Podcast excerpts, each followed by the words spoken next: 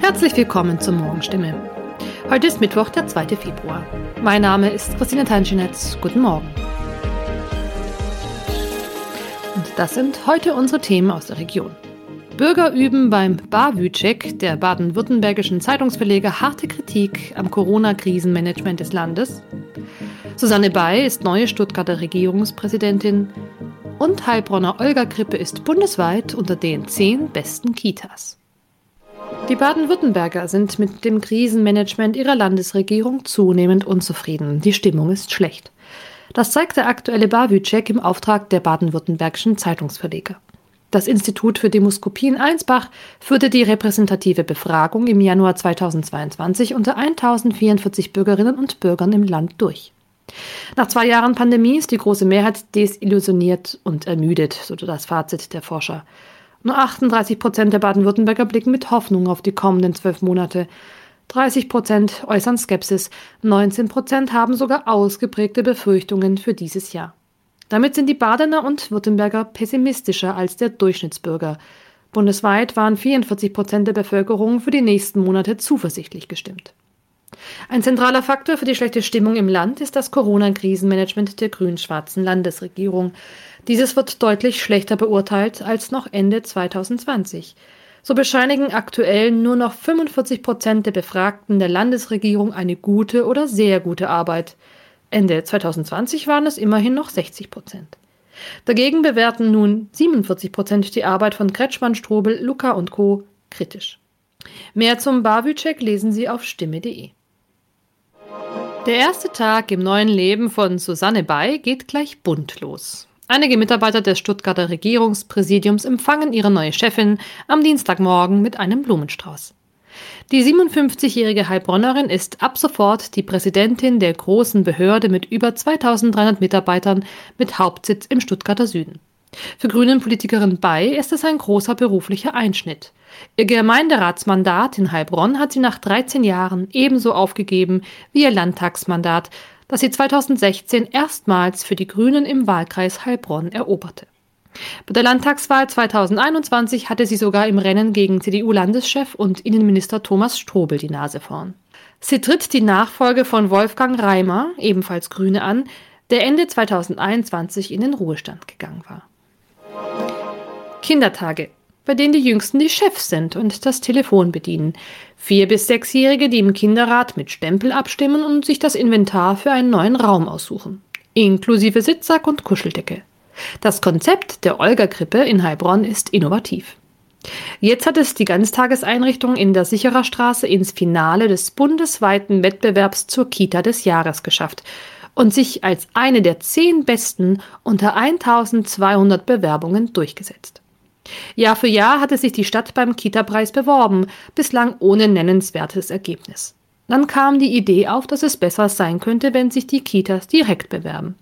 Die einzige Rückmeldung der 36 Einrichtungen im städtischer Trägerschaft auf diese Aufforderung hin kam von der Olga-Krippe. Unter einem Dach sind dort 100 Kinder aus 29 Nationen vereint. Dass sie mitmachen können und teilhaben an Entscheidungen ist ein Schwerpunkt. Dann ist da noch der Kinderbeirat. Diejenigen, die hier mitmachen wollen, malen Plakate und haben sogar ein Wahlprogramm. Mehr Spielzeugtage zum Beispiel. Wer gewählt wurde, kann sich nun einbringen. Dass ihre Kita jetzt unter den zehn Besten des Landes ist, darauf sind auch die Kinder mächtig stolz. Als Finalist hat die Olga Krippe die Chance auf 10.000 oder 25.000 Euro Preisgeld. Als nächsten Schritt besucht ein Expertenteam nun digital und führt Interviews. Auf Grundlage dieser Berichte wählt die Fachjury die Preisträger aus, die im Mai verkündet werden. Soweit die Nachrichten aus der Region. Eine Frau und zwei Männer streben das Oberbürgermeisteramt in Heilbronn an. Beim Stimmewahlcheck treffen sie aufeinander. Los geht es heute am 2. Februar um 19 Uhr unter der Pyramide der Kreissparkasse. Wir übertragen das Forum auch live auf stimme.de. Haben Sie Kritik, Fragen oder Anregungen zu unserem Podcast? Dann schicken Sie einfach eine E-Mail an podcast.stimme.de. Weiter geht es hier mit Nachrichten aus Deutschland und der Welt mit unseren Kollegen und Kolleginnen aus Berlin. Vielen Dank und einen schönen guten Morgen. Ich bin Nicole Markwald und das sind heute unsere Themen aus Deutschland und der Welt. Corona-Maßnahmen lockern oder nicht, europäische Nachbarn gehen voran. Gelten Investitionen in Gas- und Atomkraft künftig als klimafreundlich? Die EU-Kommission will heute eine Entscheidung treffen. Und wir blicken auf die Olympischen Winterspiele in Peking, die Ende dieser Woche starten. Corona-Maßnahmen lockern oder nicht? Der Virologe Christian Drosten sieht den Zeitpunkt für Entwarnung noch nicht gekommen. Denn eine Sache habe sich noch nicht verändert, die Impflücke in Deutschland.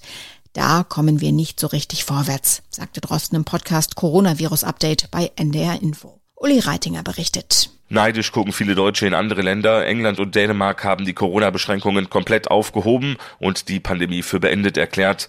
In Norwegen gilt als einzige übrig gebliebene Maßnahme nur noch eine Maskenpflicht, zum Beispiel in Bussen und Bahnen. Deutschland tut sich da deutlich schwerer, die Bundesregierung vorneweg. Aber auch aus den Ländern ruft noch keiner nach dem großen Freedom Day. Bremens SPD-Bürgermeister Bovenschulte sagte im zweiten, Mitte Februar entscheidet das Bund-Länder-Treffen über weitere Lockerungen. Diese sollten aber langsam und vorsichtig erfolgen. Wir haben es gerade gehört, Norwegen hebt einen Großteil seiner Corona-Maßnahmen auf. Wie die Regierung am Abend mitteilte, dürfen die Theater wieder alle Plätze besetzen und die Restaurants wieder unbegrenzt Alkohol ausschenken. Die Maskenpflicht verschwindet aber nicht ganz. Sigrid Harms berichtet aus Oslo. In Norwegen ist man etwas vorsichtiger als in Dänemark, wo gestern fast alle Corona-Maßnahmen gefallen sind. Im öffentlichen Verkehr und beim Einkaufen muss man weiter einen Mundschutz tragen, wenn man nicht mindestens einen Meter Abstand halten kann.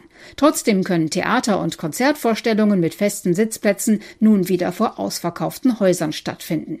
Auch für Reisende aus dem Ausland wird es leichter. Wer geimpft oder genesen ist, muss sich nach der Einreise nicht mehr einem Corona-Test unterziehen. Sind Atomkraft und Gas gut für das Klima? Nach Ansicht der EU-Kommission sind sie es zumindest vorübergehend. Heute wird die Brüsseler Behörde voraussichtlich eine Art Katalog annehmen, der Investitionen in Gas und Atomkraft künftig als klimafreundlich einstuft. Klimaexperten und einige Mitgliedstaaten, darunter auch Deutschland, hatten den Entwurf ganz oder in Teilen kritisiert.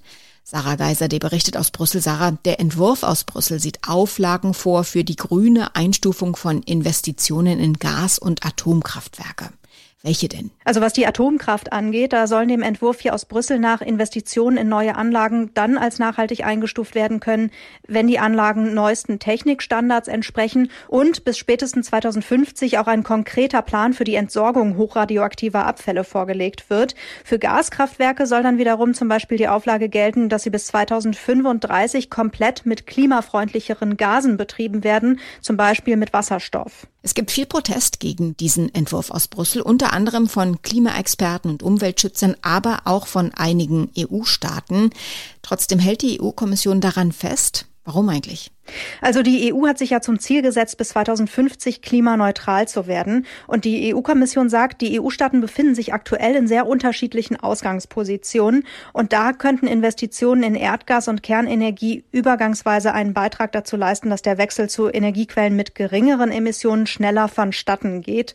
Kritiker halten das für Augenwischerei.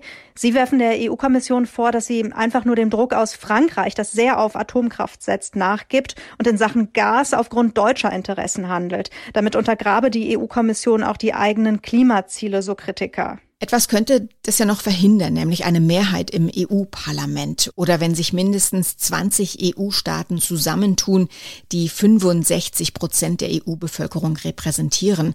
Wie wahrscheinlich ist das? Tja, gerade im EU-Parlament ist der Widerstand gegen den Rechtsakt hier aus Brüssel gestiegen, aber für eine Mehrheit dürfte es wohl nicht reichen. Und dass genügend EU-Länder gegen den Rechtsakt aktiv werden, das erscheint auch unwahrscheinlich. Länder wie Frankreich oder Polen erhoffen sich durch das grüne EU-Label für Atomkraft mehr privates Kapital für den Bau von Atomkraftwerken. Und die Bundesregierung sieht wiederum Gas als Brückentechnologie und will neue Gaskraftwerke bauen. Könnte aber gut sein, dass am Ende der Europäische Gerichtshof in der Sache entscheidet. Unter anderem Österreich hat nämlich mit einer Klage gedroht. Corona, Kunstschnee, Menschenrechte, etliche Themen, die die Olympischen Winterspiele von Peking zu höchst umstrittenen machen. In zwei Tagen geht's los. Die meisten Sportlerinnen und Sportler sind mittlerweile angereist. Auch unsere Olympiareporter Manja Borchert und Thomas Bremser sind in Peking. Wie war eure Anreise? Ihr musstet ja vorab viele Formulare ausfüllen, Tests vorweisen. Ist das alles glatt gelaufen? Also ich fand den Flug äh, super, ähm, weil er auch sehr leer war. Es durften ja nur Olympiateilnehmende äh, mit an Bord. Einige Sportler aus Tschechien, der Ukraine oder Rumänien waren da. Also nachts hatte jeder eine Reihe für sich. Am Flughafen in Peking mussten wir da mehrere Stationen durchlaufen, unter anderem PCR-Test machen. Das ging bei mir alles relativ äh, schnell. Bei mir ging es alles relativ nicht so schnell. Also mein Reisepass musste nämlich am Anfang gescannt werden und der wurde nicht erkannt. Und dann durfte ich alle Formulare, für die ich in Deutschland schon acht Stunden gebraucht habe, die auszufüllen, nochmal ausfüllen. Dann ging es ja erstmal aufs Hotel, um das Ergebnis vom PCR-Test abzuwarten. Wie war die Zeit, bis ihr das Ergebnis bekommen habt? Wart ihr nervös? Ja, das kann man wohl sagen. Also du musst dir vorstellen, du bist dann zwar in deinem Zimmer, aber du sitzt dann quasi auf deinem nicht ausgepackten Koffer, weil du ja nicht weißt, kannst du bleiben oder wirst du direkt weitergeschickt ins Quarantänehotel. Ich habe zumindest in der Zeit noch schnell geduscht ähm, und dann klingelte auch schon das Telefon und die Rezeption hat mir gesagt, ich bin negativ und äh, kann dann auch einchecken. Bei mir hat es leider gar nicht geklingelt. Ich habe nämlich bis kurz vor Mitternacht, glaube ich, gewartet, bis ich dann auch wusste, ich darf bleiben, Koffer auspacken und äh, ja, endlich mal schlafen gehen nach der langen Anreise. Alle, die mit Olympia zu tun haben, befinden sich ja in einer ganz eigenen Blase und können da auch nicht raus. Habt ihr trotzdem schon irgendwas sehen können von Peking? Ja, auf jeden Fall. Den malerischen Expo-Park oder den Beihai-Park, einer dieser ja typischen chinesischen Gärten. Also die Stadt hat schon sehr schöne Seiten. Wissen wir von den Fotos, die hier überall im Pressezentrum an den Wänden hängen. Das sollte man vielleicht dazu sagen. Wir dürfen nämlich gar nicht raus aus unserer Olympiablase. Also gesehen haben wir wirklich nur die vierspurige Straße von unserem Hotel bis zum Pressezentrum. Vorbei an schönen Plattenbauten. Und sehr, sehr vielen Zäunen, denn unsere Olympiablase ist komplett eingezäunt eigentlich. Nun gibt es ja viele Themen rund um diese Olympischen Spiele. Die chinesische Führung nutzt das Mega-Event, um sich in einem guten Licht dastehen zu lassen. Wie wirkt das alles auf euch jetzt erstmal kurz nach der Ankunft? Ja, hier im Pressezentrum gibt es so einige Infotafeln. Da wird zum Beispiel die Umweltbilanz der Spiele gelobt. Ist natürlich Quatsch. Und äh, was wir auch gefunden haben, ein Stand, wo kostenlos Propagandabücher verteilt werden. Auf Deutsch, zum Beispiel über die Entwicklung der Hochgeschwindigkeitsbahn in China. Richtiger Kracher. Aber ich habe auch was Spannendes gefunden. Das lese ich tatsächlich mal. Geschichten für Ausländer, um Chinesen zu verstehen. Ja, und was mich bislang überraschte, ich habe wenig bis gar keine Polizisten oder Security gesehen. Das war in Tokio anders, allerdings vor unserem Hotel. Da stehen sie dann. Also die Olympiablase wird bewacht. Umweltschützer kritisieren, dass seit Monaten Kunstschnee produziert wird, weil es in der Region gar nicht schneit. Wie ist euer Eindruck? Wie winterlich ist es? Ja, also im Landeanflug haben wir eigentlich nur braune und karge Landschaften gesehen. Auch in den Bergen lag kein Schnee. Die chinesische Mauer haben wir auch gesehen, aber äh, Schnee liegt hier nicht auf jeden Fall in Peking. Hier in Peking ist zwar frisch, aber blauer Himmel und die Sonne scheint. Die Skiwettbewerbe, die sind ja 100 Kilometer weiter weg in den Bergen, aber auch da liegt nur Kunstschnee. In unserem Tipp des Tages kehren wir nochmal zum Thema Corona zurück. Besonders für Eltern stellt das ja ganz eigene Herausforderungen. Insbesondere dann, wenn sie sich gleichzeitig um Beruf und den Nachwuchs kümmern sollen. Helfen sollen dabei die Kinderkrankentage. Was aber, wenn ein Elternteil seinen Anspruch bereits ausgeschöpft hat, kann der Partner oder die Partnerin dann seine offenen Tage übertragen? Und welche Regeln gibt es sonst zu beachten? Das weiß Ronny Thorau Ronny, erstmal, auf wie viele Kinderkrankentage pro Jahr haben Eltern gerade in der Pandemie Anspruch? Ja, das hängt von der Kinderzahl ab. Hat man ein Kind, das auch gesetzlich krankenversichert ist und nicht älter als zwölf Jahre, dann haben Elternteile jeweils auf 30 Kinderkrankentage Anspruch, Alleinerziehende auf 60. Hat man mehrere Kinder, darf man bis zu 65 Kinderkrankentage nehmen, Alleinerziehende bis zu 130 Tage. Und konkret heißt das, man gibt der Krankenkasse Bescheid und bekommt dann 90 Prozent des ausfallenden Nettolohnes für diese Tage von der Krankenkasse erstattet. Gilt das jetzt nur, wenn Kinder wirklich krank sind oder auch wenn sie zum Beispiel in Quarantäne müssen? Ja, auch wenn das Kinderkrankentage heißt, Eltern können die auch für gesunde Kinder nehmen, zumindest erstmal bis 19. März, also quasi in der Omikron-Welle gilt. Wenn das Kind nicht selber krank ist, aber pandemiebedingt nicht in Schule oder Kita darf, wegen Quarantäne als Kontaktperson zum Beispiel, oder weil die Schule oder Kita teilweise zu ist, oder weil Homeschooling läuft, und auch Eltern im Homeoffice, die also vielleicht da sind irgendwo physisch, aber sich eben nicht richtig um die Kinder zu Hause kümmern können, die können dann Kinderkrankengeld beantragen. Und wie flexibel ist das? Also wenn ein Elternteil bei einem Kind seine 30 Tage schon aufgebraucht hat, kann es dann Tage vom anderen Elternteil übernehmen? Ja, da gibt's keinen rechtlichen Anspruch drauf. Es ginge aber auf freiwilliger Basis. Es muss dann aber der Arbeitgeber des Elternteils zustimmen, der eigentlich keine Kinderkrankentage mehr übrig hat. Und wo wir schon bei Arbeitgebern sind, es gibt so manche Arbeitgeber, die sagen Eltern, sie müssen erstmal Überstunden abbauen, wenn ihr Kind mal wieder krank ist oder gerade mal wieder in Quarantäne. So ist die Rechtslage aber nicht. Kinderkrankentage sind ausdrücklich ein Anspruch. Das heißt, man muss nichts vorher aufbrauchen. Sollte das in irgendwelchen betrieblichen Vereinbarungen stehen, wäre das also ungültig. Einmal im Jahr steht in den USA das Städtchen Puxatawney im US-Bundesstaat Pennsylvania im Fokus der Öffentlichkeit. Immer am 2. Februar entscheidet nämlich ein Murmeltier darüber, ob ein früher Frühling naht oder noch sechs Wochen Winter kommen. Tina Eck berichtet aus den USA. Heute sagt Murmeltier Phil in Puxatawney wieder das Winterwetter für die nächsten Wochen voraus. Was wird da mal so geboten? Ja, das ist immer so eine Mischung aus äh, Volksfest und Rockkonzert mit dem Murmeltier Phil als Superstar. Äh, Karawanen von Menschen marschieren äh, auf den Hügel Gobblers Knob und gucken zu, wie Männer mit Frack und Zylinder das Nagetier aus dem Winterschlaf wecken.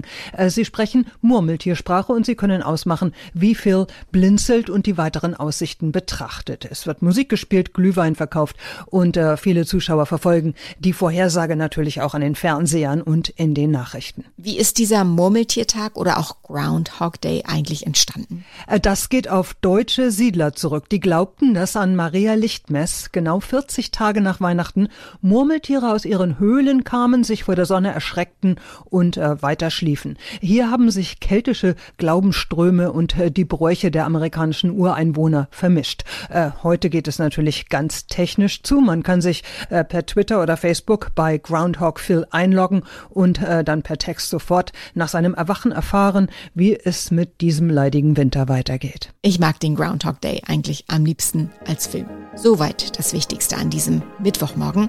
Ich heiße Nicole Markwald und wünsche einen guten Tag.